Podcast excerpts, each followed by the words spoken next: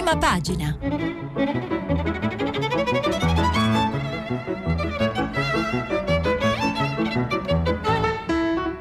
Questa settimana i giornali sono letti e commentati da Jacopo Iacoboni, giornalista del quotidiano La Stampa. Per intervenire telefonate al numero verde 800 050 333. Sms e WhatsApp anche vocali al numero 335 56 34 296. Buongiorno, bentrovati a prima pagina. Eh, vi ricordo che prima di iniziare a leggere i giornali, gli sms che mandate saranno pubblicati sul, sul sito di Radio 3 e ne leggeremo il più possibile. Eh, prima di leggere eh, le prime pagine, i titoli delle prime pagine dei giornali, ehm, vi volevo fare una, una lettura, diciamo una, una, specie di controcopertina eh, di un articolo che c'è su Repubblica e che riguarda eh, Sergio Mattarella, il Presidente della Repubblica. Ehm, l'articolo eh, si intitola La nonna che insultava Mattarella mi aveva contagiato il clima d'odio.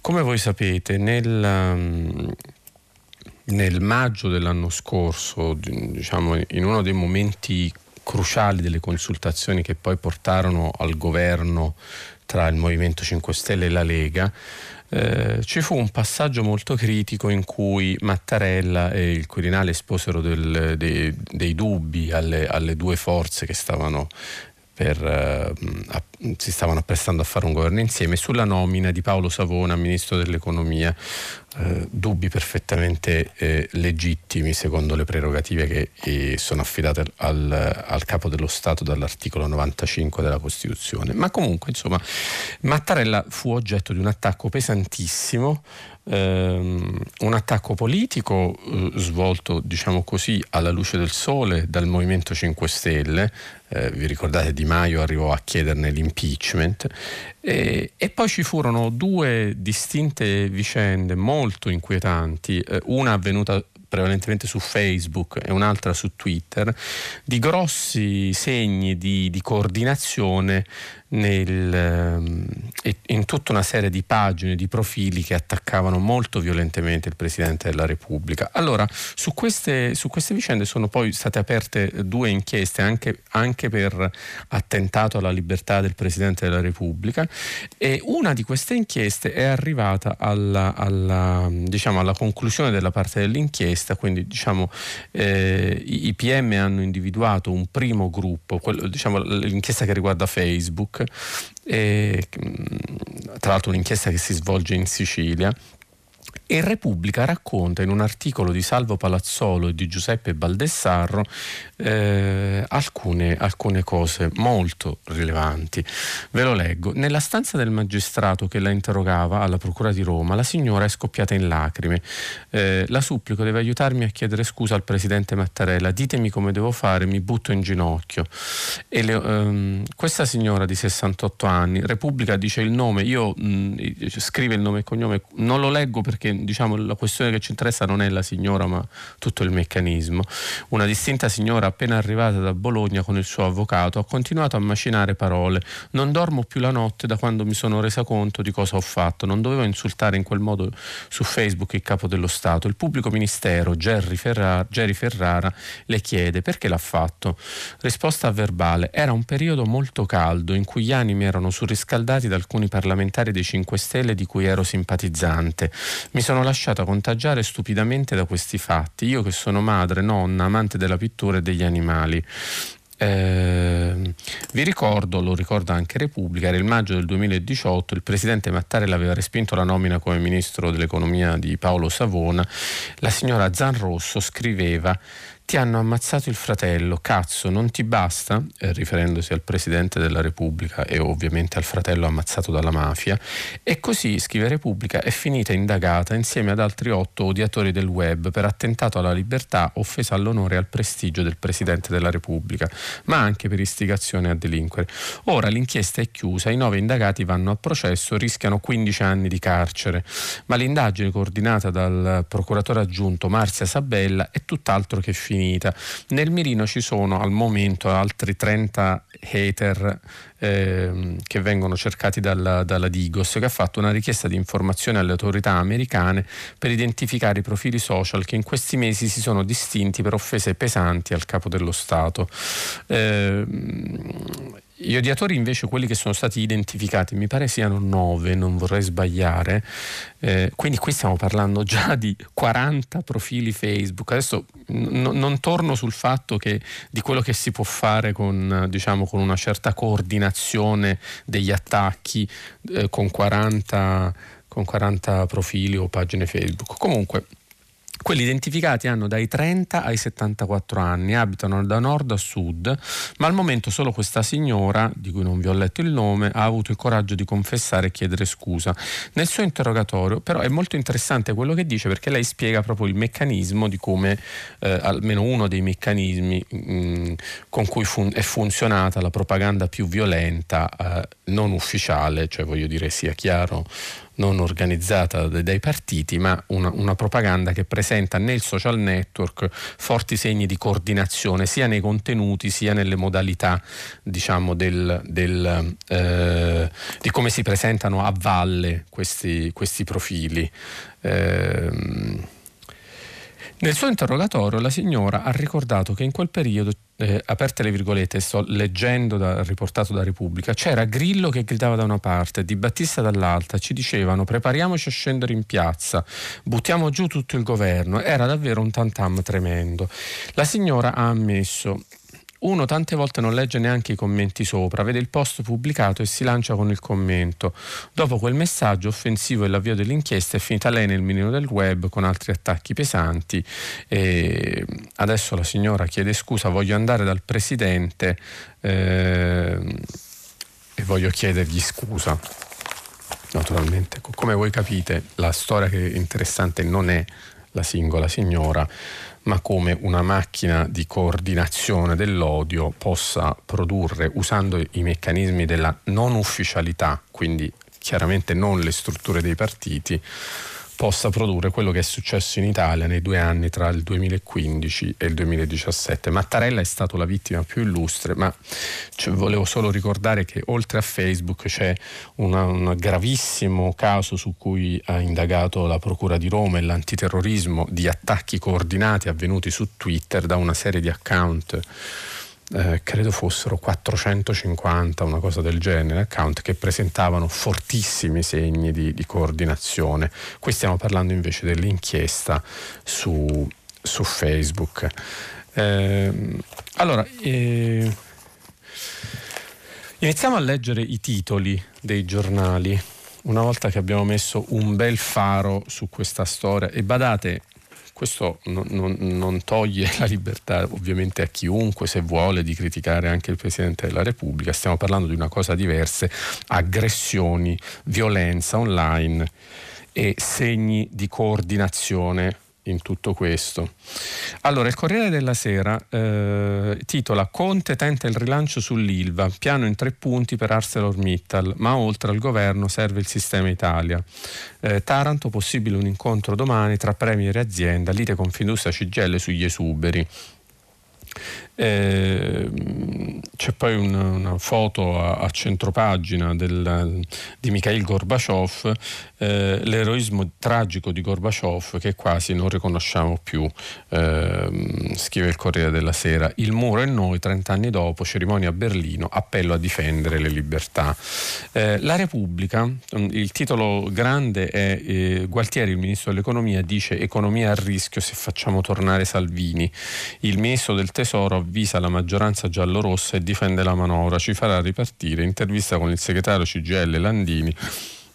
Paese immobile perché il governo ha dimenticato il lavoro. In Italia insomma, funziona un po' così, si trova l'uomo nero e poi eh, si, si, si, fa fronte, diciamo, mettendo insieme di tutto, anche le cose più incompatibili. Eh, il secondo titolo, anche qui è sul muro di Berlino, c'è una foto dello spettacolo di Berlino, lo spettacolo pubblico per festeggiare i 30 anni della caduta del muro, la lezione del muro per capire la libertà, poi vi leggerò un po' di cose. La stampa, il titolo è Il welfare dei pensionati vale 10 miliardi più del reddito di cittadinanza. Eh, c'è il secondo titolo, la foto in prima pagina di Mara Carfagna, il titolo è eh, Da Renzi alla Meloni, adesso tutti vogliono Mara Carfagna, perché ieri la Carfagna, poi vi leggerò qualcosa, ha, ha fatto un'apertura al partito di Matteo Renzi. Eh, il manifesto. Titolo del manifesto Mal di Spagna, dopo sei mesi di stallo c'è una grande foto di, di, Pedro Sanchez, dopo sei mesi di stallo e con la questione catalana che brucia, la Spagna torna alle urne, alle urne il socialista Sanchez gioca il tutto per tutto, ma il rischio che non sfondi eh, di fronte all'avanzata di popolari e fascisti di Vox è alto. La sinistra autolesionista spera in, Unida, in Unidas eh, Podemos. Ehm, la verità, il titolo è su, su Mifsud, la storia di cui abbiamo parlato varie volte in questi giorni, Mifsud nascosto nelle marche, tra virgolette, eh, e una mail tira in ballo Gentiloni. L'avvocato del professore ricercato dice il numero due dei servizi italiani lo fece portare a Matelica, in provincia di, di Macerata. Eh, nel febbraio 2017 il legale scrisse il Premier all'università per colloqui politici riservati sul caso e vengono citate dalla verità eh, delle eh, email a disposizione di questo avvocato di Mifsud che si chiama Stefan Ro. Ecco l'atto segreto sui soldi dell'Ateneo che la Link non vuole ricevere.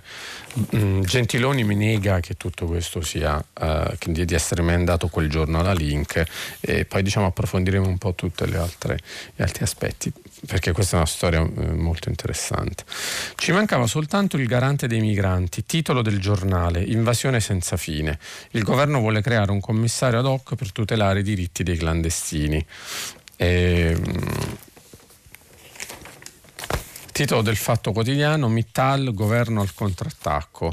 Eh, sul libero il titolo è Il tragico rogo di Alessandria, assassino o cretino. Arrestato il proprietario della villa, è stato lui ad abbatterla per soldi. Poteva però salvare la vita ai tre pompieri, perché non l'ha fatto? Eh, poi c'è un articolo di Vittorio Feltri, un editoriale accanto che ha questo titolo, il, è divertente, il, il muro è caduto ma i compagni non cadono mai. Avvenire, eh, il titolo è Bassetti, intervista al cardinale, presidente della CEI, Bassetti in politica laici responsabili, servono dialogo e nuovo impegno per curare la casa comune. Intervista al cardinale, la Chiesa parla con tutti ma non tace quando viene negato il Vangelo, oggi è domenica e quindi, eh, come dire, ci sta tutta la benedizione cardinalizia. Sul sole 24 ore eh, autonomie regionali, ecco il piano del governo, eh, l'obiettivo legge quadro nel DDL di bilancio, subito accordi con le regioni, commissario per i fabbisogni eh, standard. Mm. Poi c'è una seconda, una seconda, notizia con una foto più grande. Dopo tre anni record, Wall Street verso il, il test elettorale c'è una grande foto del, eh, della statua del toro a Wall Street che, che diciamo eh, è il simbolo del, del, dei momenti in cui la borsa va bene, la politica è ferma ma Wall Street macina record, scrive il Sole 24 ore, spinta dall'andamento dell'economia e dalle trimestrali, dalla disoccupazione ai minimi e dalle attese di pace commerciale con la Cina, ecco quali sono le prospettive per i mercati nell'anno del voto. Allora entriamo un pochino nella, nella lettura uh, Intanto vi, vi vorrei leggere, iniziamo prima dagli argomenti quelli mh, mm, meno evocativi, diciamo. Eh, No, facciamo così. Eh, invece di iniziare da Gualtieri, eh, dal, dall'economia, iniziamo dalla, dalla, caduta del muro. Vi leggo un, una, alcune parti dell'articolo di Tonia Mastrobuoni su Repubblica. Eh,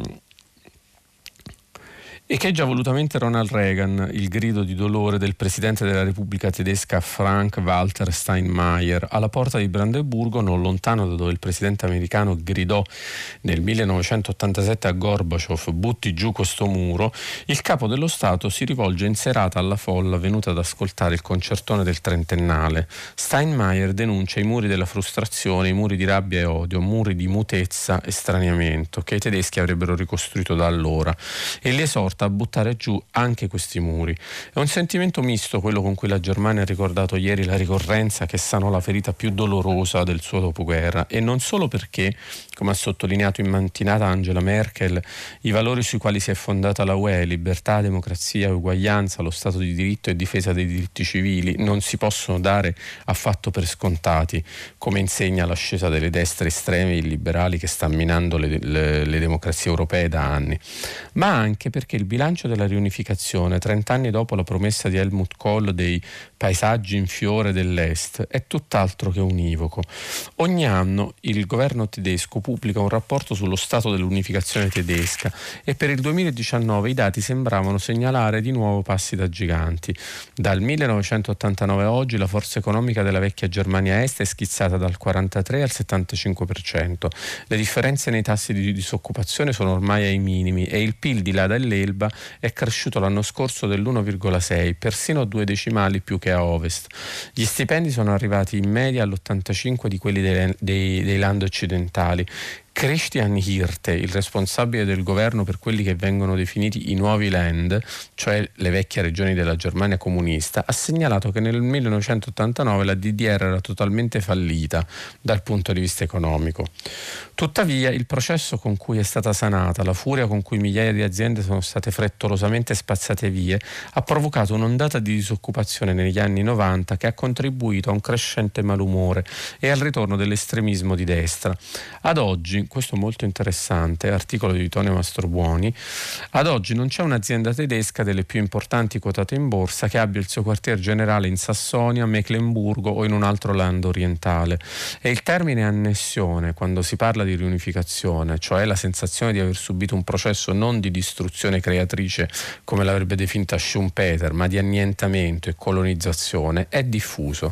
Nei land dell'Est, dopo le ultime elezioni regionali, è emerso che tra un quinto e un quarto dei tedeschi orientali vota ormai un partito eh, di ultradestra, l'AfD, Alternative für Deutschland, il doppio rispetto ai tassi nelle regioni occidentali e secondo un recente sondaggio il 57% dei tedeschi dell'Est si sente un cittadino di serie B e metà di loro pensa che la democrazia non funzioni bene.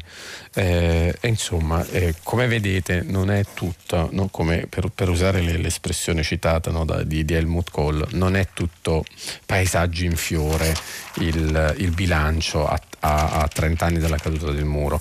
Accanto, sempre su Repubblica, ci sono delle interviste, vi volevo leggere su come i politici italiani, il ministro degli esteri, diciamo italiano, scusate, non, non, non politici, eh, Luigi Di Maio, ricorda quella giornata. Avevo tre anni, per me significa la fine dell'ideologia. Scrive Repubblica, intervista a Di Maio, Ministro, lei aveva tre anni quando è caduto il muro. Cosa significa per lei?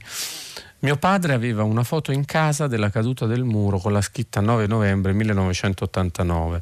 Per me ha sempre significato la caduta delle ideologie del Novecento. I partiti che si riconoscevano in essi sono entrati in crisi, hanno cominciato ad assomigliarsi e il Movimento 5 Stelle in qualche modo è figlio di quel tramonto.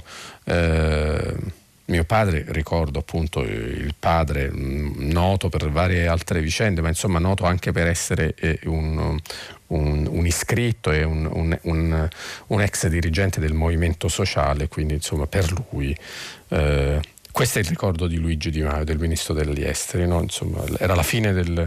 del eh, aveva una foto in casa della caduta del muro con la scritta 9 novembre 1989. Eh, quando si dice né di destra né di sinistra, fine delle ideologie, però poi insomma c'è questo retaggio familiare che invece è molto ideologico. Le ricordo, eh, domanda Repubblica, a Di Maio che AfD, Alternative für Deutschland, è alleata della Lega con cui lei ha governato. Questa alleanza con l'AfD l'ho contestata più volte eh, perché tutto questo porta anche alcuni soggetti a offendere Liliana Segre. Offendere una sopravvissuta di Auschwitz è inaccettabile e la soluzione non sta in una singola legge ma in un investimento massiccio nell'istruzione. Qui stiamo parlando di persone che non hanno gli strumenti intellettuali per distinguere ciò che è giusto da ciò che è sbagliato, dobbiamo fare molto di più per scuola, università e ricerca, abbiamo bisogno di persone che abbiano un minimo di capacità critica e io oggi do il mio piccolissimo contributo alla, dire, alla necessità di istruzione ricordando che non solo era, come gli ricorda Repubblica, erano allegati, alleati con la Lega, ma il Movimento 5 Stelle nella precedente legislatura europea era nel gruppo insieme a Nigel Farage e a quale altro partito? Appunto Alternative für Deutschland, cosa che, che Di Maio omette di ricordare quando uno poi dice no, l'uomo nero. Ecco no, qui adesso voglio saltare all'uomo nero perché il ministro dell'economia Gualtieri evoca l'uomo nero, cioè Salvini ovviamente. Eh, Repubblica riporta un, una lunga dichiarazione che il ministro ha detto uh, ai suoi colleghi. Il titolo è Gualtieri, i mercati temono l'idea che torni Salvini. Il ministro dell'economia confida le sue preoccupazioni ai colleghi europei e spiega l'Italia crescerà più del previsto, ma dalla maggioranza basta segnali di instabilità, altrimenti gli investitori reagiranno. Alberto D'Argenio scrive... Eh, inizia con una lunga citazione di Gualtieri, tra virgolette, più che preoccupazione, in Europa ho registrato sorprese per il dibattito politico italiano. C'è il pericolo di una percezione di instabilità, è il ministro dell'economia che parla, che, rischia, che rischiamo di pagare sui mercati. Gli investitori non vogliono sentir parlare della possibilità di un ritorno di chi, come Salvini, tifa per Vox e ha messo in discussione l'ancoraggio europeo dell'Italia.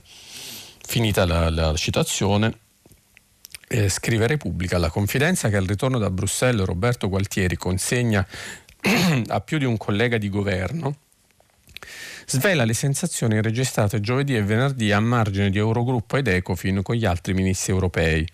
Molti sono amici di vecchia data del titolare italiano dell'economia, con i quali il dialogo è franco, e a sorprendere in Europa è l'acceso dibattito nella maggioranza e sui media riguardo al futuro del governo e delle prospettive economiche del Paese eh, molto interessante appunto che diciamo, eh, il, il, il, vero, sembra unico cemento della maggioranza di governo è appunto l'anti-Salvini. Eh, mm, sul, um, Sull'Ilva ieri è stata una giornata, eh, come dire, eh, senza grandi notizie e interlocutori, però vi volevo leggere un, un, un, um, un pezzettino dell'intervista di Repubblica Roberto Mania a Landini eh, che dice l'intervista è intitolata Il paese è fermo perché ha smesso di dare valore al lavoro e c'è troppa evasione. E sull'Ilva gli chiede mh, l'intervistatore e il governo lo scudo penale faceva parte dell'accordo ora non c'è più ed è una delle ragioni all'origine della eh, decisione di, eh, di, Mittal, perché Landini ha detto che era inaccettabile una modifica unilaterale dell'accordo da parte di Mittal. Sullo scudo risponde quello che viene chiamato impropriamente scudo penale va ripristinato, era già in vigore dal 2015, istituito per i commissari straordinari, non è un regalo a Mittal. Per decreto, con lo strumento che il governo ritiene più opportuno, anche per decreto se serve. Dunque niente intervento pubblico, lei pensa che non ci sia un'alternativa a Mittal? Landini, sono pragmatico, c'è un contratto e va rispettato da tutti, ma poiché l'industria siderurgica è strategica, bisogna immaginare una presenza pubblica con la Cassa Depositi e Prestiti o con un altro fondo nell'azionariato della società di Mittal in Italia. Interessante questa cosa di Landini perché sono pragmatico ed è vero, almeno il segretario della CGL sa benissimo che una nazionalizzazione si sta parlando di una cosa di cui non si capisce dove sarebbero i soldi pubblici per, per poterla fare. Diciamo, un punto in, molto interessante poi che lo dica Landini. E, ehm, sul, ci sono tanti altri argomenti, eh, restiamo un momento ancora sulla, ehm, sulla politica.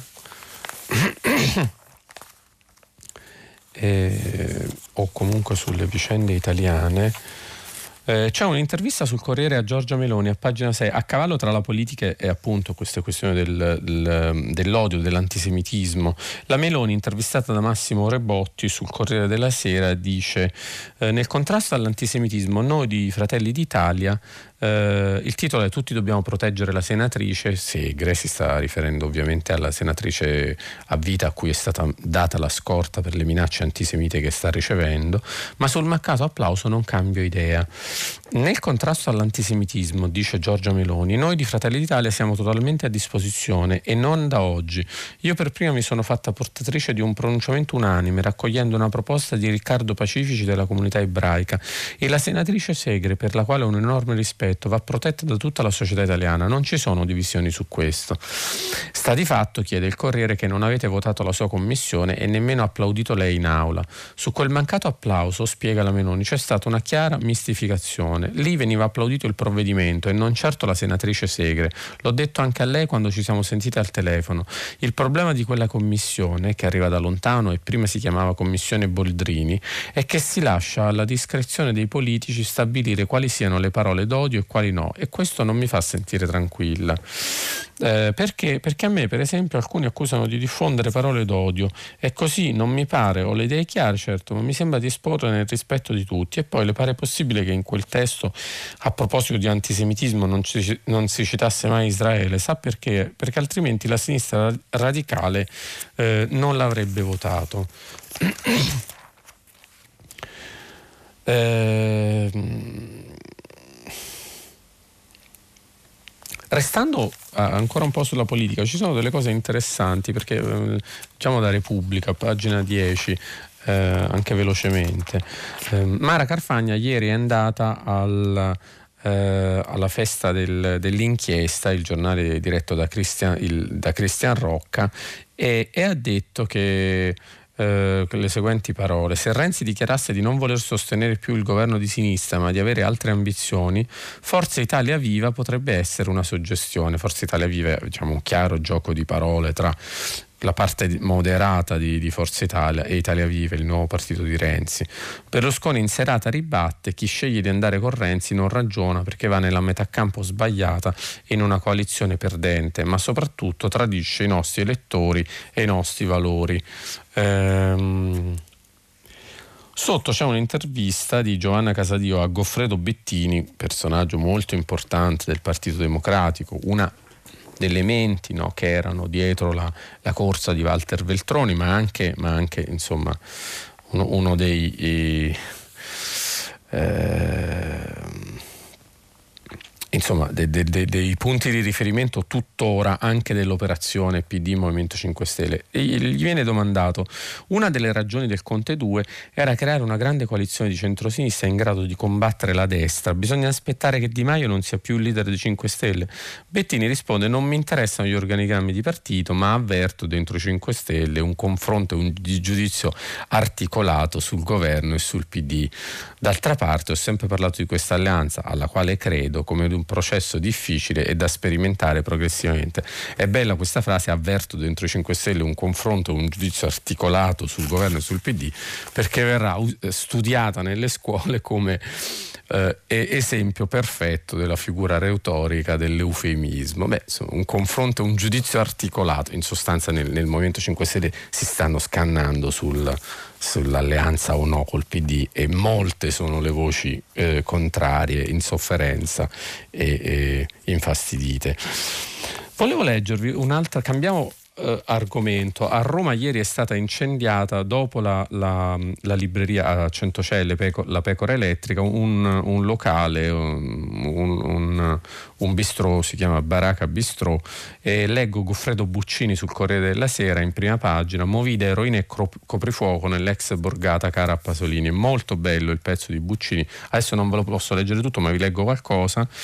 Ehm, Quattro roghi dolosi in pochi mesi, ieri l'ultimo va in, pia- va in fiamme il Baracca Bistroi a Centocelle, storica borgata romana, si fa strada la protesta, dobbiamo farci forza, nessuno ci aiuta, si lamentano esasperati i residenti che si riuniscono in assemblea. La sindaca Virginia Raggi si presenta nel pomeriggio e promette non vi lasceremo soli. La spianata dove Pasolini in giacca e cravatta fu immortalato mentre giocava a palla coi pischelletti da un pezzo è cemento ed eroina. Eh, l'articolo procede eh, dentro. Una Roma dove tira un'aria fetida e pericolosa, come dice Fiorella Mannoia, consuma il proprio auto da fè nel quarto rogo di Centocelle, tre da inizio ottobre, più uno il primo, in una data che è difficile ritenere casuale, il 25 aprile, su un bersaglio ancora meno casuale, la pecora elettrica, libreria e caffetteria dichiaratamente antifascista. Cuore di una borgata, di una ex borgata, un tempo rossa e pasoliniana, coatta, è bellissimo questo passaggio, la descrizione, una borgata ex pasoliniana, un tempo rossa, coatta e criminale, coraggiosa e partigiana, medaglia d'oro della resistenza, adesso in bilico tra una gentrifica- gentrificazione stile Pigneto, movida e localini a pericene e caro affitti, e un balzo indietro verso il buio, forse voluto da padroni emergenti del narcotraffico, benedetti dalla camorra.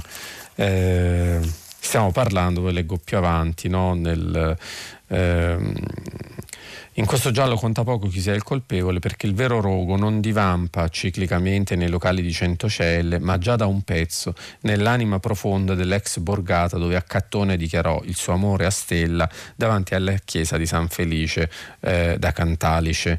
Eh, vabbè, insomma, eh, eh, molto da leggere. Ehm, sul, ci sono un po' di altri argomenti che vi volevo leggere. Allora, eh, in, in, si vota in Spagna. Eh, eh, è bene almeno avere il quadro di qual è la partita. In Spagna c'è la, la, la destra radicale, la, l'estrema destra più in crescita di tutta Europa, che insomma intorno al Ah, sì, di tutta Europa, insomma, tolta la, la, questione tedesca di cui abbiamo parlato tra l'altro prima con AFD, no? ecco però su quei livelli Vox sarebbe il partito spagnolo di destra di Santiago Abascal intorno al 13%. La Spagna bloccata nel labirinto dei ribelli catalani, scrive Concita De Gregorio eh, su Repubblica, ripartiamo da qui, dal fondo, per quel che valgono le previsioni della vigilia danno i socialisti come primo partito in leggero calo, 27,2, i popolari in forte aumento, 20,8 al secondo posto. Ciudadanos in crollo, meno 7 punti al 9, Vox in impennata al 13,5%, Podemos e, e Mas Pais insieme al 16, fatte le somme 43 pari. Non si governa senza i partiti regionali e senza gli indipendentisti, metaforicamente, algebricamente. Quindi insomma è un, anche qui, eh, diciamo se volessimo dirla all'inglese, il rischio di una hang parliament è molto eh, alto. Sulla... Um, eh,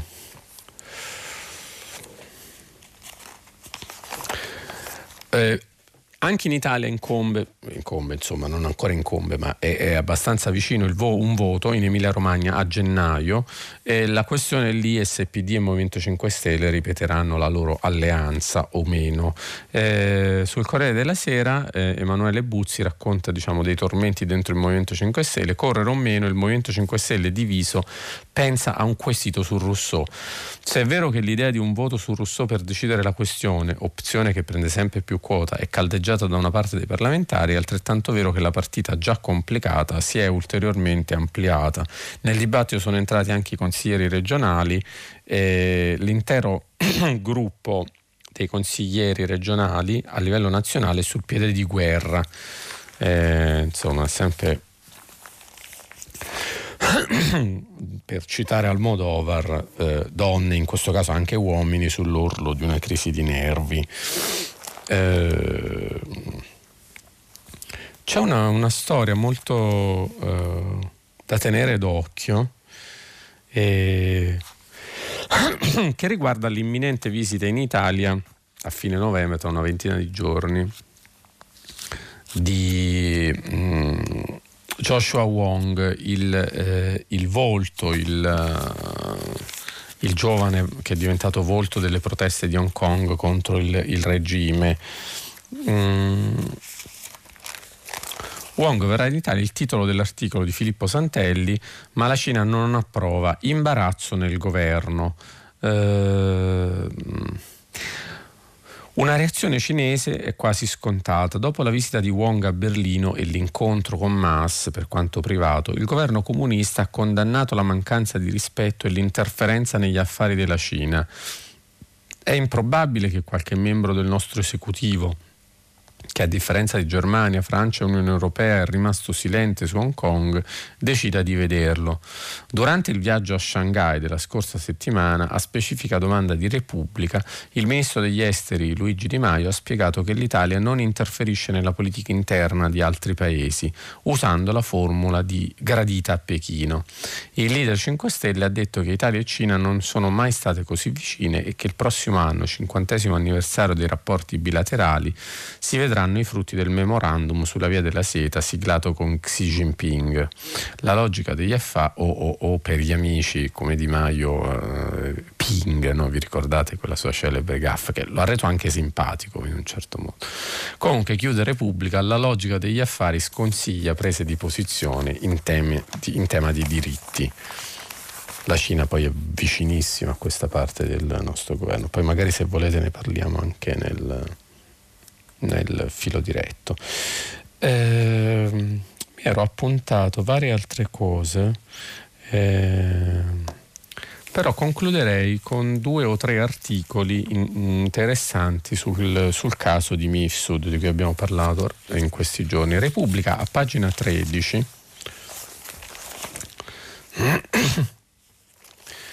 in un articolo di Carlo Bonini intitolato Russiagate, il legale di Mifsud accusa ancora servizi e link, ma fioccano solo smentite. Secondo l'avvocato Stefan Ro sarebbero stati gli 007 italiani a consigliare al professore di nascondersi. Scotti replica solo fake news. Eh, ieri appunto sono usciti del, del eh, nuove rivelazioni dell'avvocato di Mifsud sulla verità, eh, scrive Bonini. Eh, eh, c'è questo dettaglio nuovo che questa storia che vedrebbe dunque un ruolo attivo dei nostri servizi eh, segreti e della Link University nel complotto ai danni di Trump. Mifsud avrebbe dato testimonianza con una registrazione su un nastro consegnato agli americani. All'ADN Kronos che ha chiesto conto del nastro, l'avvocato si è guardato bene, l'avvocato Ro, dal fornire altro che non sia un brandello di quella che lo stesso Ro sostiene essere la trascrizione della testimonianza del maltese. Eh, ma del resto Ro si muove così. Eh, non accetta incontri con la stampa, ma solo interlocuzioni scritte, senza contraddittorio. Lui parla, poi prendere o lasciare, l'effetto specchio è comunque assicurato, non esisterà più una sola verità, ma almeno due. La sua è quella di chi viene chiamato in causa. Eh, eh, questa, questa, è la classica, diciamo, la propaganda russa agisce con, solitamente con, con, le modalità che sono state ricostruite da un, un importante studioso americano, Ben Nimmo, delle 4D, no? e due di queste D, distract e distort, sono appunto distorcere i fatti e, ehm, e, e distrarre con delle argomentazioni a specchio, cioè riversare sul sul, sul, proprio avversario, proprio ciò di cui si viene accusati noi stessi. Ehm, scrive sempre Bonini.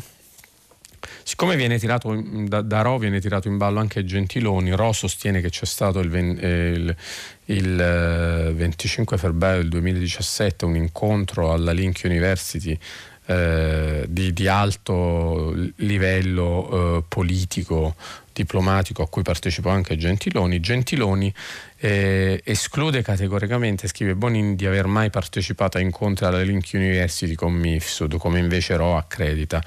Lo fanno fonti qualificate della nostra intelligence, escludono anche, negano di aver fornito alcun tipo di protezione al maltese.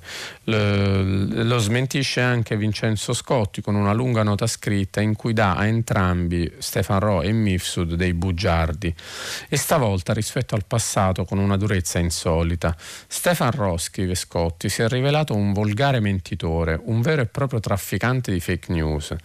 Naturalmente al fondatore della Link non sfugge la circostanza che, almeno fino allo scoppio del Russiagate, i rapporti tra Link e Ro fossero di ben altro genere che non quelli che si hanno con un calunniatore, al punto da consentirgli la partecipazione del 5% nella società di gestione dell'università. Non un dettaglio, di fronte al quale Scotti si dichiara vittima di un raggiro. Purtroppo Stefan Rowe era stato presentato alla Link Campus e alla società di servizi da Joseph Mifsud quando questi lavorava per acquisire studenti e accordi con università internazionali. Questa è la verità di Scotti. Ehm, vi leggo sempre sull'argomento di, di, di Mifsud una parte dell'articolo anche di Fiorenza Sarzanini sul Corriere della Sera. Aspettate che recupero in questa pila di eccolo qui la, mm, l'articolo è intitolato Messaggio in codice, veleni e sospetti, così tra gli 007 torna la tensione. Eh,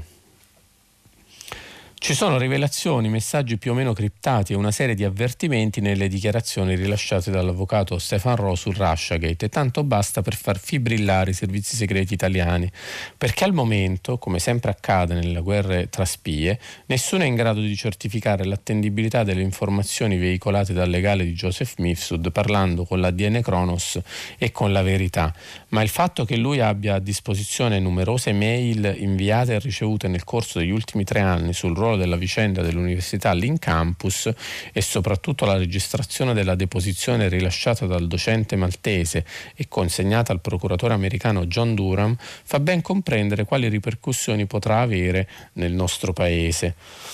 Secondo la versione ufficiale confermata da Conte al Copasir, eh, no aspettate, leggiamo più avanti perché insomma, i, i punti più interessanti sono eh, Ro sostiene adesso, Ro appunto ripetiamo l'avvocato di Joseph Missud, Missud è l'uomo che avrebbe dato il via con le sue eh, con questo incontro con un consigliere eh, della campagna Trump, Giorgio Papadopoulos, al, al, all'inchiesta di, Mueller perché Mifsud avrebbe rivelato all'entourage di Trump che c'erano in giro le mail della Clinton hackerate dai russi.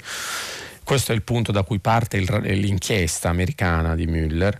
Trump contesta questa inchiesta e ritiene che, che Trump, Papadopoulos e anche Stefan Roll, avvocato di Mifsud, che, che, che, ci sia una cospirazione del deep state contro Trump, del deep state americano, no? delle agenzie di intelligence, FBI, CIA, con eh, forse l'appoggio di, segreti, di, servizi segreti occidentali. E questa è la grande narrazione di Stefan Rowe eh, il quale però a sua volta va detto è non solo l'avvocato di Mifsud ma è un uomo con forti legami con i russi, forti business con i russi, tra cui due oligarchi russi. Eh, e soprattutto le, le, sue, le, sue, parole finora non hanno trovato uh, riscontro, a differenza invece dei tanti uh, incontri uh, di Mifsud con, con, soggetti russi e, e, e dei tanti legami di Ro con i russi eh, comunque la Sarzanini scrive: Ro sostiene adesso che è stato in una casa messa a disposizione da persone della Link a Matelica, nelle Marche, fino alla fine del 2017 e racconta di altri viaggi successivi in Italia. Usava una carta d'identità italiana a nome Joseph di Gabriele, credo fosse il cognome della madre. Me la mostrò, l'ho vista con i miei occhi. Dopo aver incontrato a Ferragosto il ministro Barr, il direttore del DIS Gennaro Vecchione ha chiesto ai capi delle agenzie di svolgere accertamenti e risulta che siano stati effettuati numerosi controlli proprio sulle auto, sulle carte di credito e su altri movimenti effettuati da Mifsud. Verifiche di cui si è parlato nella successiva riunione allargata il 27 settembre, alla quale ha partecipato anche il procuratore americano Durham. Durante la sua audizione al Copasir del 29 ottobre scorso, Vecchione ha assicurato che nulla è stato trovato. Possibile che Mifsud, inseguito dai servizi segreti di, vari, di svariati paesi, si sia mosso in Italia senza lasciare tracce? Oppure domanda la Sarzanini, le informazioni sono state consegnate a bar in via riservata.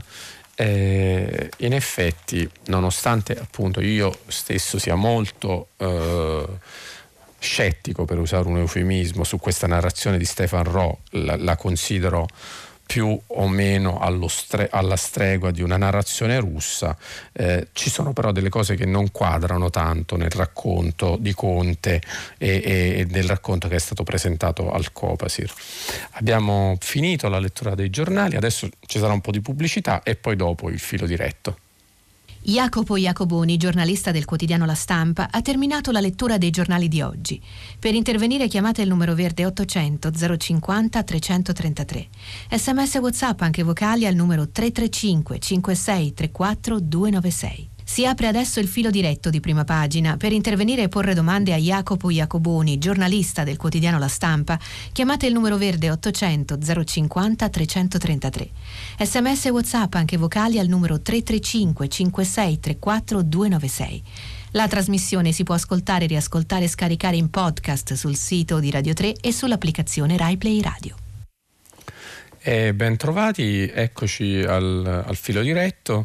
Eh, vi ricordo che pubblichiamo i vostri messaggi sul sito di Radio 3. Eh, pronto? Pronto, pronto. Buongiorno. Sono Umberto. Buongiorno Umberto. Jacoboni. Eh, io so che lei, almeno dalla settimana in cui l'ho sentita, è un europeista convinto. Molto. Benissimo, mi fa piacere, meno male. Allora, Beh, oggi non c'è stato un argomento sull'Europa, però um, alla pagina internazionale che precede prima pagina si è parlato di Macron che direi che è l'unico che tiene, cerca di, di, di mantenere un po' alto uno spirito europeo parlando di un progetto europeo la faccenda di toccare l'argomento della Nato quantomeno vuol dire che la, l'Europa o diventa un luogo politico sovrano, ma l'Europa deve diventare sovrana. Quindi da lì può nascere tutto, politiche fiscali, di difesa, eccetera. Se no, se mantengono e se si manterrà quegli spiriti puramente locali di tutti i vari governanti europei, quali fingono di, eh, di, non essere preparati e di rimandare il contatto poi con la realtà, che è una realtà di dire o si fa un progetto europeo se no si va tutti a, a ramengo. Questo è il concetto, se no prevarrà sicuramente ancora il solito spirito, o con l'America, con la Nato o con uh, la Russia, ma appena si è visto che per esempio Salvini sviluppava dei rapporti un po' ambigui con la Russia, anche i cosiddetti sovranisti tipo l'Ungheria, la Polonia eccetera sono spaventati perché loro si sentono naturalmente filoatlantici, filoamericani, quindi il concetto di ritornare a un'Europa di alta del 45. La, guardi, il problema. la ringrazio della telefonata. Volevo sollevare. Grazie a lei, Jacoboni. Grazie. Io ne parlo volentieri perché, eh, insomma, appunto, eh, anch'io penso che la soluzione n- non è una questione appunto di, di, retorica europeista, penso che sia una, una questione di interessi materiali. Credo che A gli stati nazionali europei abbiano una taglia troppo piccola, economica, militare, di intelligence, per difendersi e per giocare un ruolo nel, diciamo, nello scacchiere globale. Quindi, primo motivo, eh, siamo troppo piccoli. Eh, mentre invece eh, eh, essere in un, in un, orizzonte comune, in un mercato comune, naturalmente anche in, serie, in, un sistema di responsabilità comuni. Lei ha fatto riferimento a delle cose fondamentali no, su cui eh, io penso addirittura che si dovrebbe arrivare a quella che questa associazione Europa Now chiama la Repubblica Europea, cioè ehm, eh, avere una fiscalità comune avere leggi sul lavoro comune e quindi anche provare a poter fare delle politiche salariali eh, europee. Eh, Credo che ci, sia, poi ci sarebbe bisogno di avere anche un esercito comune. Su questo paradossalmente sono, a volte sono più d'accordo alcuni paesi dell'est Europa che non i paesi fondatori. Eh, e quindi questa terza cosa importantissima. E poi ci sarebbe bisogno cioè, di, di, una, uh, appunto lei ha detto un, un, un, il vero sovranismo è quello europeo, ma è una questione di, anche di, dire, di intelligenza. No? Se, se, lei ci fa caso, no? tutti i, i, più accesi sovranisti o anche, come non so, in Italia eh, la Lega o la Meloni, ma anche i nazionalisti no? del Movimento 5 Stelle quando si tratta di politiche migratorie, quelli che difendono la cosa dei porti chiusi e dalle, della necessità, difendono poi però nello stesso tempo, chiedono la redistribuzione Costituzione europea, la ridiscussione del Trattato di Dublino, chiedono che, che, ognuno si assuma, eh, diciamo, giustamente, questa parte della richiesta è giusta, che, che, ognuno si assuma la sua quota di responsabilità. Non riesco a capire come si possa fare questa richiesta se non all'interno di una logica, chiamiamola così, eh, o europeista, ma appunto del vero sovranismo, che è quello europeo, cioè eh, del, del, del, condividere eh, responsabilità però anche eh, opportunità e io penso anche un'ultima cosa mi permetta di dirla e qui anche con un po' di, di critica a Macron noi, noi, abbiamo cioè Macron iniziò la sua cavalcata con, con l'inno alla gioia no? agli Champs-Élysées eh, in realtà delle volte lo si vede arretrare su politiche nazionaliste nella gestione dei migranti no? nazionaliste francesi credo che questa sia una contraddizione che si spiega con la difficoltà del suo eh, mercato politico interno e col fatto di quanto è eh, forte la, la, destra e l'estrema destra della Le Pen anche in, uh, in Francia. Però appunto se, se non si capisce che, che, la soluzione invece era proprio in quell'esordio, un'identità culturale europea, no? cioè la, la percezione di essere un posto mh, diversissimo dal resto del mondo, cioè l'unico posto dove ci sono, mh, con tutti i loro difetti, delle democrazie eh, più o meno resistenti, insieme agli Stati Uniti ovviamente, diciamo, e adesso anche altri posti, l'Australia, insomma altri continenti, però i, i, due bastioni, tenendo presente che gli Stati Uniti sono nella situazione che sono con Donald Trump alla Casa Bianca, quindi eh, lei a un certo punto diceva che una delle cose che dà fastidio dell'Europa è il fatto che appunto caduta l'Europa, distrutta l'Europa, poi eh, i paesi europei non, non avrebbero altra scelta se gravitare nell'orbita degli Stati Uniti o della Russia. Ecco, forse forse detta così è un po' estrema, però non, è, non, è, non, ha detto, non ha fatto una considerazione sbagliata. Non a caso i due paesi che ha citato, Mosca e Wash, e l'attuale diciamo, eh, inquilino della Casa Bianca, non sono dei grandi amici della costruzione europea. Sentiamo un'altra telefonata, pronto? Buongiorno, mi chiamo Carlo, chiamo da Roma. Buongiorno Carlo. E Volevo sollecitare una riflessione su un argomento che mi pare a proposito della caduta del muro di Berlino e della, eh, diciamo più estesamente dello sfaldamento dell'Unione Sovietica, cioè eh, quanto fatto, questi fatti abbiano inciso negativamente sulla costruzione dell'Europa. Cioè, è venuta a mancare improvvisamente no? quella che diceva prima lei, l'identità europea si è, si è diluita, si è, si è, dispersa, è venuto a mancare il confine che attraversava l'Europa, la cortina di ferro, è, venuto a mancare il dualismo fra Occidente e Unione Sovietica, che era proprio uno del, diciamo, dei, dei, collanti della creazione dell'Europa. No? E, è venuto a mancare anche l'interesse degli, degli Stati Uniti per una Europa eh, sufficientemente forte da non essere tentata dalla, dall'Unione Sovietica. E, e, quindi in tutte queste celebrazioni mi sembra sia mancato un po' eh, l'esame di, di, questo aspetto della, della, caduta del regime e anche, eh, non, che non ha inciso poco, dell'unificazione delle due Germanie. Anche questo è stato un colpo, eh, diciamo, se non mortale, comunque molto forte per la, per la costruzione dell'Europa. Ecco. Tutto qui.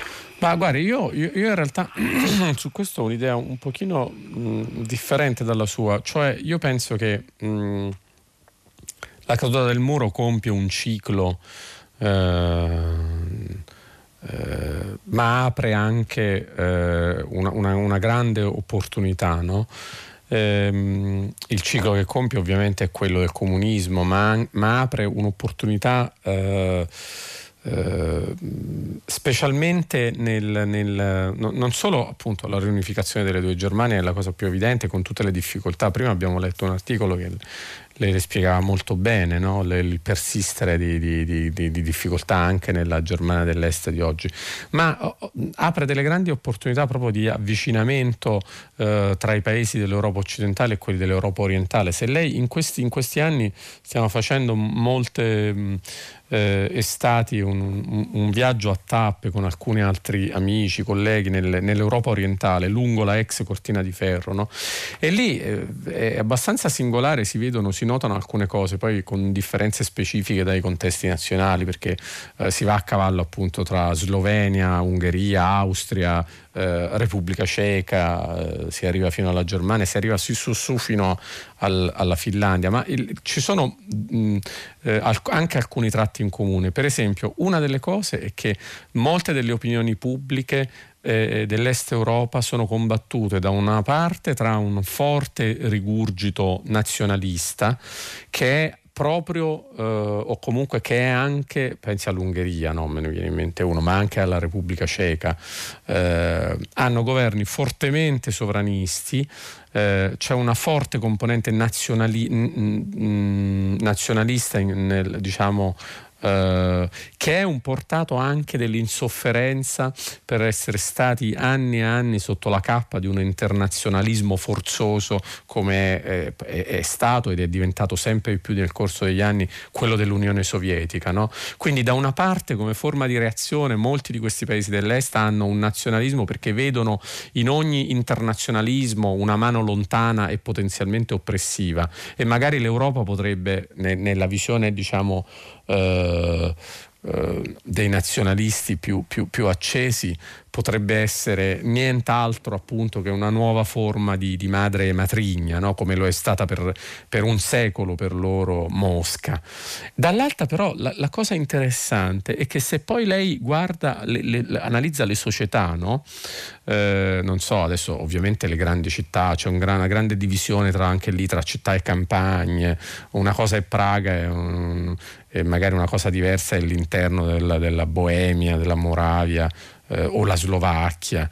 Però comunque se lei analizza le società si accorgerà che in molte società europee orientali è fortissima invece la richiesta di, di appartenere all'Europa, di entrare chi, chi, chi, magari non c'è dentro, anche se scende giù fino ai Balcani per dire. No?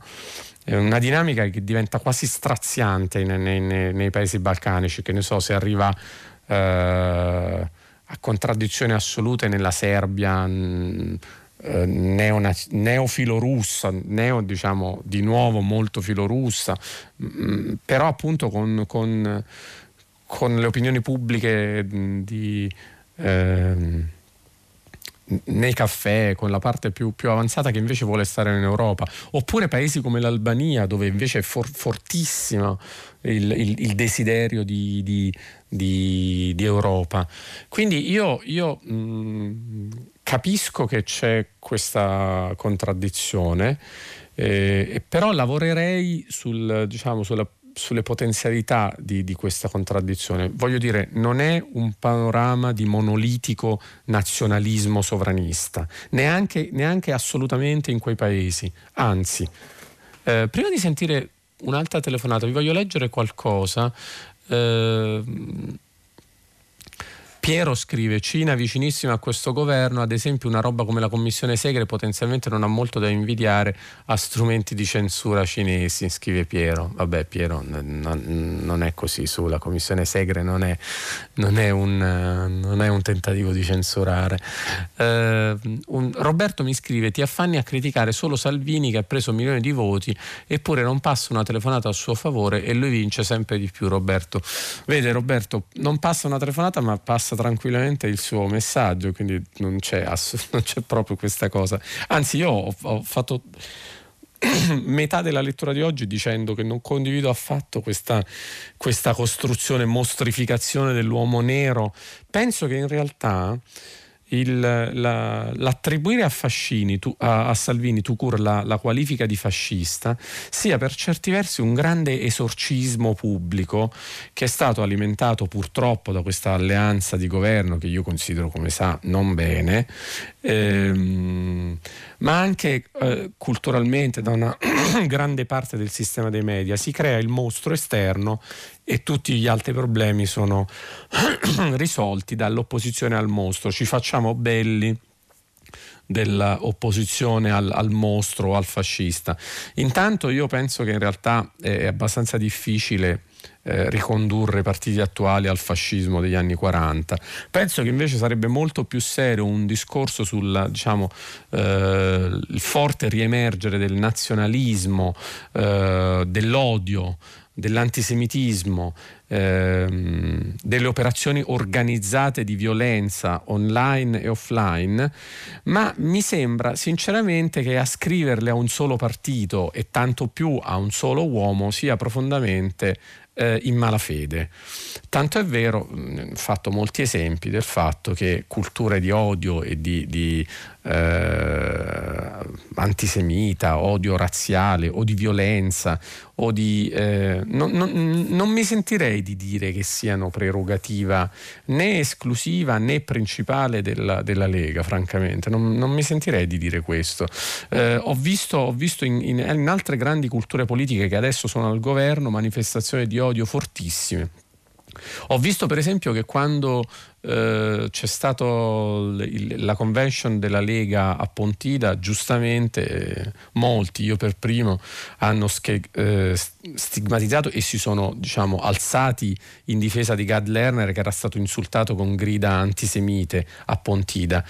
Quando è successo alla convention del Movimento 5 Stelle che è stato aggredito quasi fisicamente l'inviato di Mediaset delle Iene, non ho sentito quasi nessuno. Eppure era lo stesso principio in gioco, la difesa della libertà di un giornalista di andare a fare eh, domande scomode o anche andare a dare fastidio. Eh, nel caso, nel caso del, di quello che era avvenuto eh, alla convention del Movimento 5 Stelle non c'era eh, la, la, la, l'aggravante diciamo, dell'insulto antisemita, ma c'era l'aggravante della quasi fisicità. Filippo Roma è stato portato via, da, protetto, dal, schermato dalla Digos eh, per quanto era violento e virulento l'attacco che riceveva. Ecco, io francamente in questo contesto non mi sento di dire che, né mi sento di dire che la, diciamo, un rigurgito di antisemitismo è presente solo nell'estrema destra oppure in alcune persone della Lega.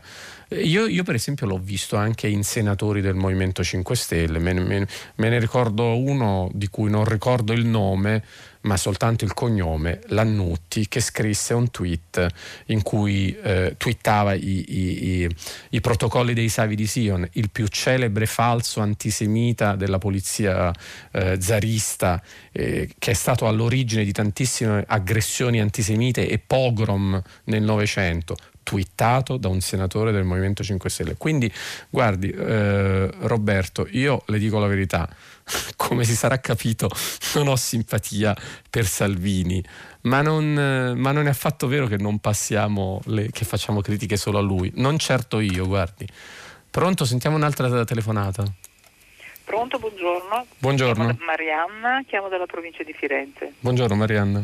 io vorrei mm, entrare su questo discorso del, dell'odio che si è creato. Io da bimba, quando mi capitava qualcosa di spiacevole, che fosse un piccolo incidente o una paura, qualsiasi cosa, la mamma mi raccomandava, mi raccomandava sempre di non ricordare, ah non ci pensare, non ci pensare, non ricordare.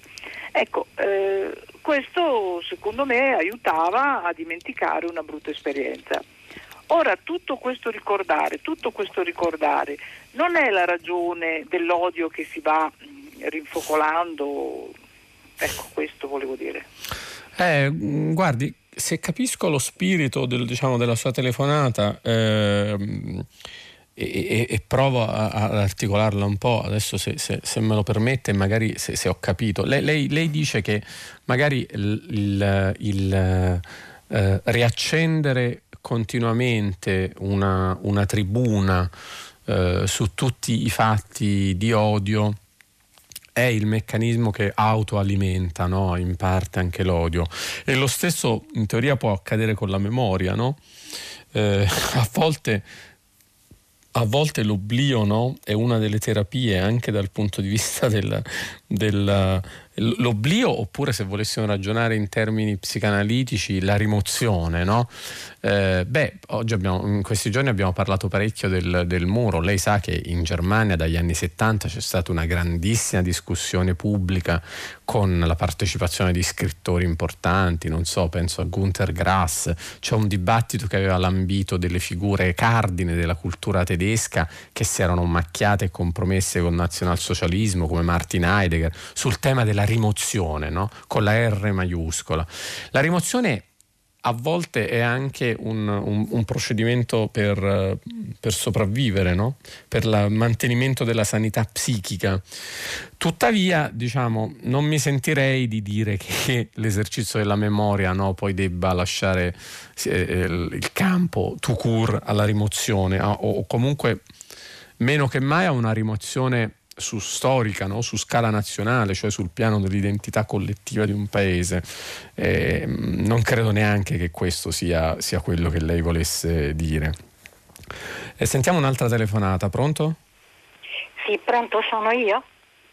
È lei sicuramente, anche se questo aprirebbe delle discussioni sull'io, sul non io, eh, però insomma eh, io sono abbastanza sicuro che lei sia lei. D'accordo, buona domenica. Buongiorno signora.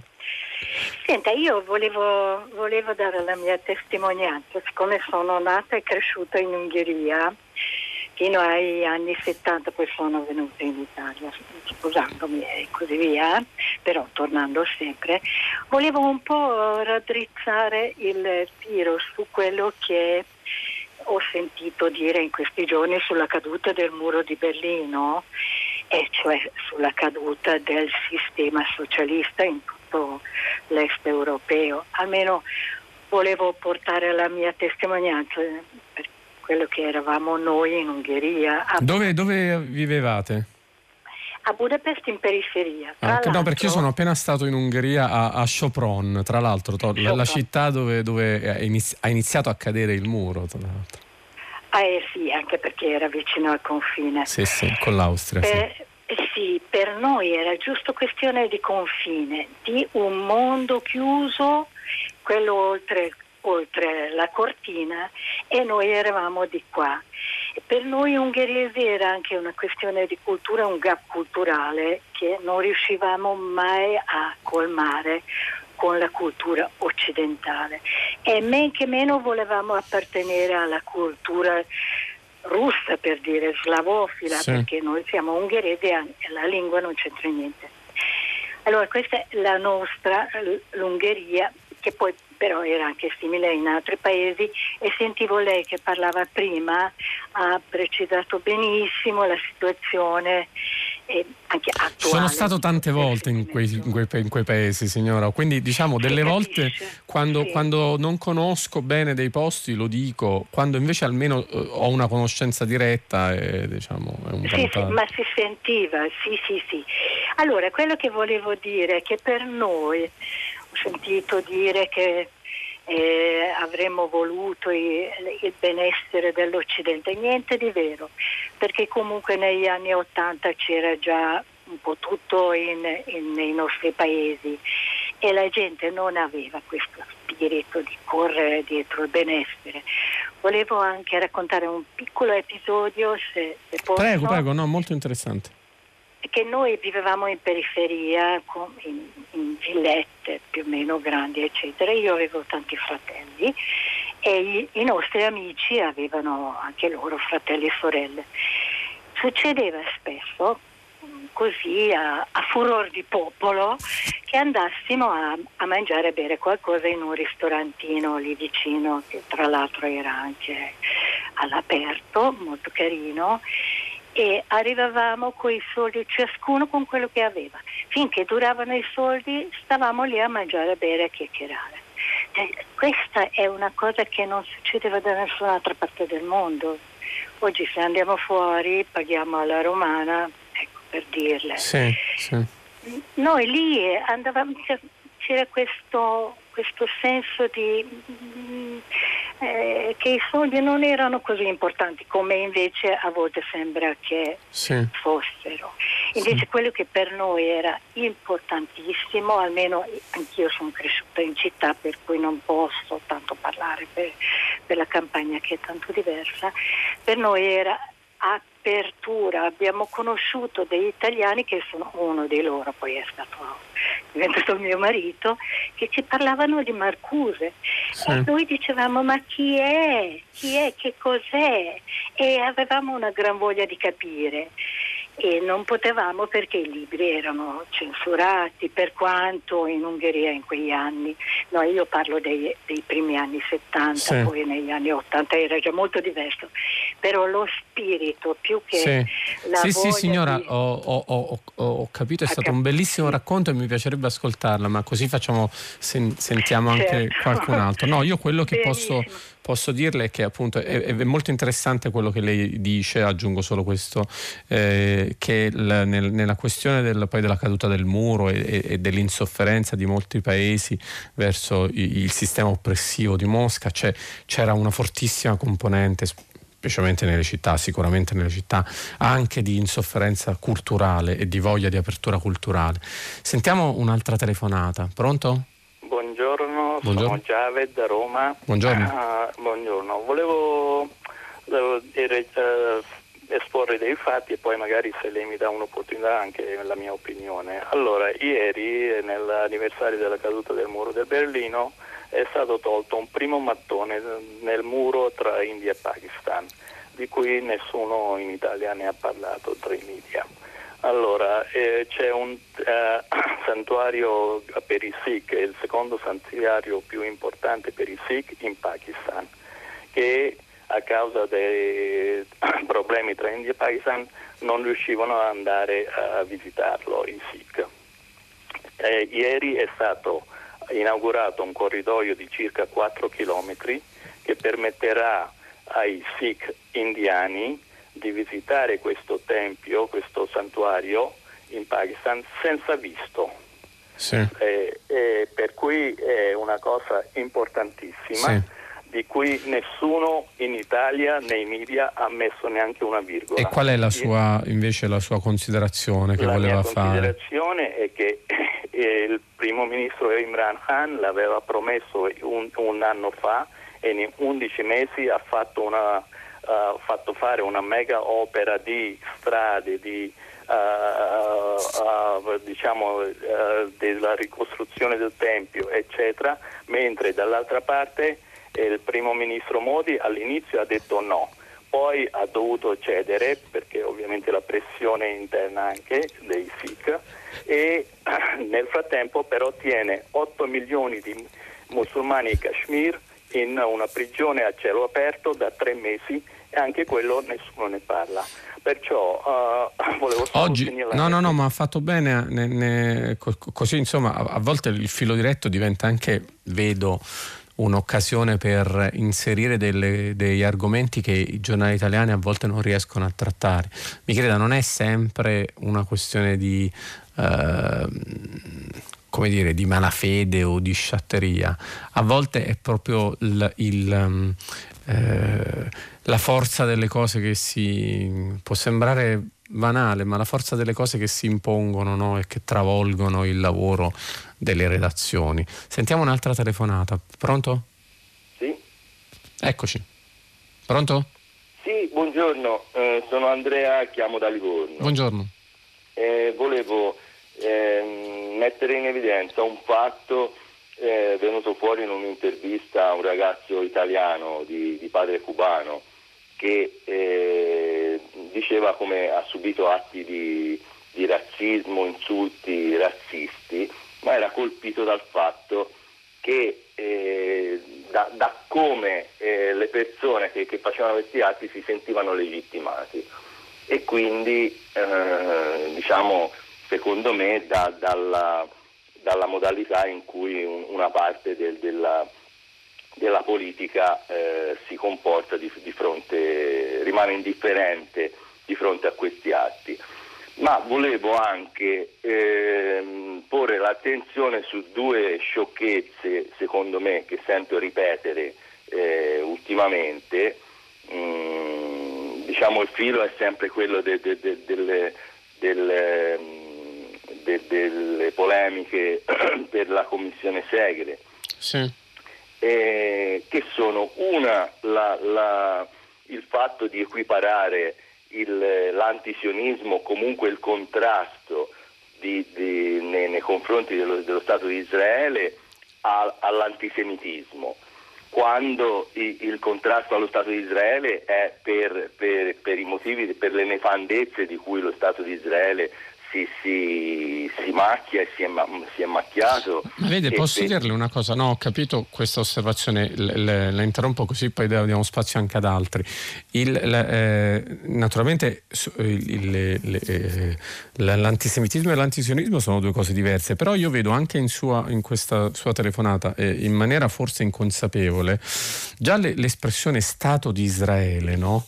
cioè riferirsi allo Stato di Israele, alle nefandezze di cui lo Stato di Israele si è macchiato, cioè neanche riferirsi al governo eventualmente di un paese, no? in quale altro paese si, io, io domanderei eh, si, si, direbbe le nefandezze dello Stato francese oppure le nefandezze dello Stato italiano. No, questo accade solo con, con Israele e, diciamo, e, e quindi eh, lei capisce che una critica a un'entità statuale, tra l'altro che nasce a seguito di una persecuzione subita da molte persone che vanno a vivere in quello Stato e scelgono di dar vita a quello Stato e ehm, confina molto molto spesso e molte volte con un, con un atteggiamento, non è il suo caso, con un atteggiamento antisemita tu cur.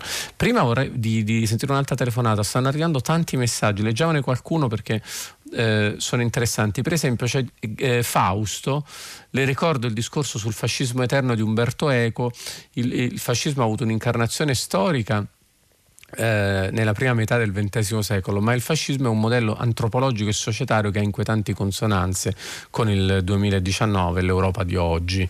Eh, eh, e vabbè, qui appunto non, non, ne volevo leggere anche uh, un altro. Il presidente Trump, scrive Luca, non ha mai promosso guerre sanguinose, infernali e infinite come quelle condotte dai suoi predecessori, guerre dichiarate o guerre per procura. Vogliamo dargliene atto o per i giornalisti questa è una colpa, Luca? Luca, guardi, le, le rispondo volentieri. Io penso che la teoria del disimpegno totale dell'America dal, dal diciamo, dai teatri di crisi, dagli scenari eh, di crisi, sia non solo ipocrita ma pericolosa. Ipocrita perché poi l'America in realtà non si, disin, non si disimpegna mai, ma credo che, che il, il um, eh, diciamo, la ritirata, chiamiamola così, ritirata strategica degli Stati Uniti dal mondo sia in realtà Uh, forse l'errore principale commesso dall'amministrazione Obama, che, che poi ha, in, in, realtà nel, nel, nella politica interna ha, ha fatto molte cose meritorie e, e, e, per tantissime ragioni la rimpiangiamo, no? però appunto quel disimpegno degli Stati Uniti dal mondo è una delle ragioni, io penso, profonde dell'instabilità, non la sola naturalmente, ma dell'instabilità geopolitica che si registra in tante, in tante aree penso nel Medio Oriente, in Arabia Saudita, in Libia, pensi alla Siria, no? Eh, Trump che fa? Porta alle estreme conseguenze questo disimpegno, aggiungendoci una, un, aggiungendoci una logica eh, nazionalista e connotandola anche da elementi eh, eh, white suprematist, no? diciamo di, di, di, di eh, far coincidere il nazionalismo con la classe media bianca americana e, e, quindi diciamo di chiudersi dentro questi confini. Da questo punto di vista io penso che eh, preferisco molto di più una presenza attiva degli Stati Uniti eh, democratici no? Nel, nei palcoscenici mh, di crisi. Sentiamo un'altra telefonata, pronto? Pronto, buongiorno. buongiorno. Eh, io sono Alessandra, chiamo da Vicenza. Buongiorno, Volevo sapere una cosa, siccome io non sono molto um, eh, lettrice di giornali, però ogni tanto mi prendo i giornali e vedo che cosa trovo. E ieri ho trovato sul cuneo fiscale una notizia oscura, cioè che vorrebbero aumentare la spesa per il cuneo fiscale. E non, sono, non riesco a capire e a collegarlo con tutta la politica che c'è stata prima di riduzione del cuneo fiscale.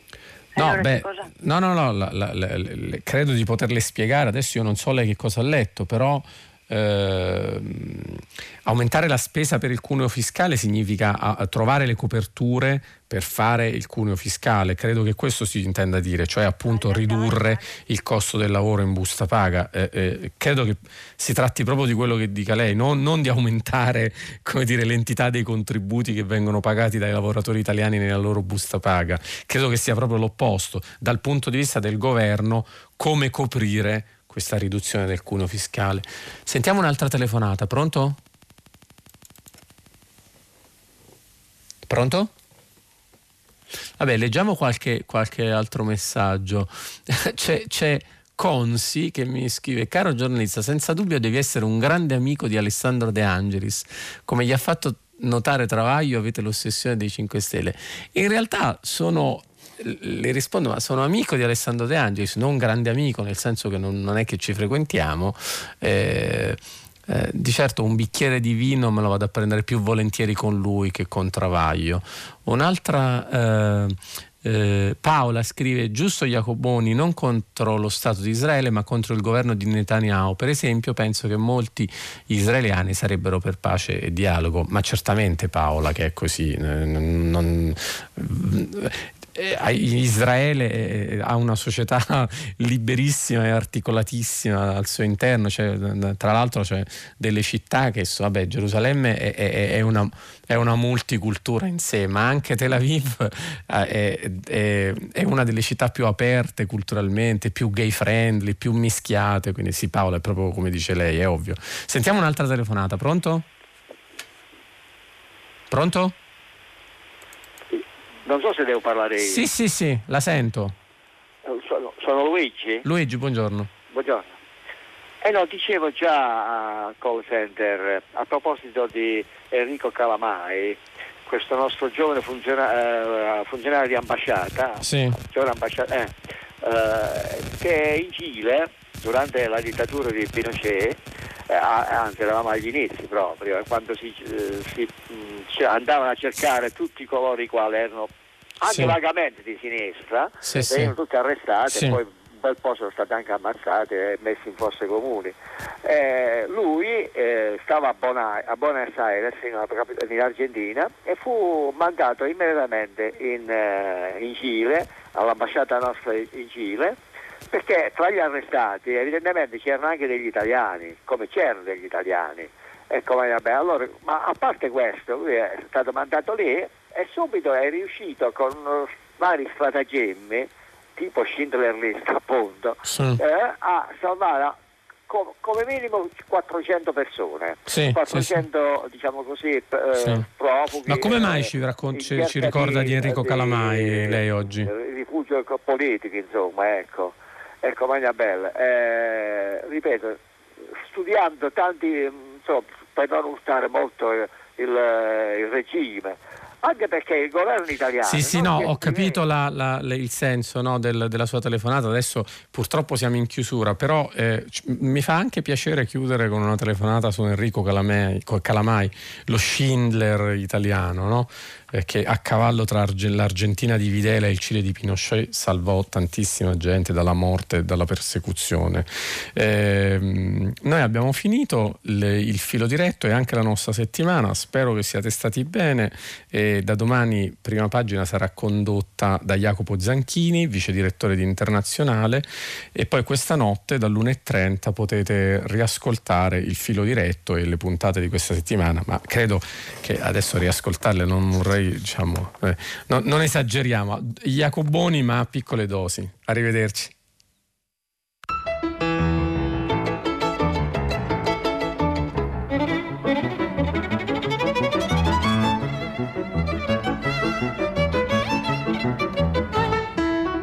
Termina qui il filo diretto tra gli ascoltatori e Jacopo Jacoboni, giornalista del quotidiano La Stampa.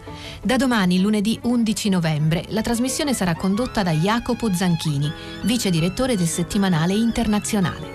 Prima pagina è un programma a cura di Cristiana Castellotti. In redazione Maria Chiara Berenec, Natascia Cerqueti, Manuel De Lucia, Marco Pompi.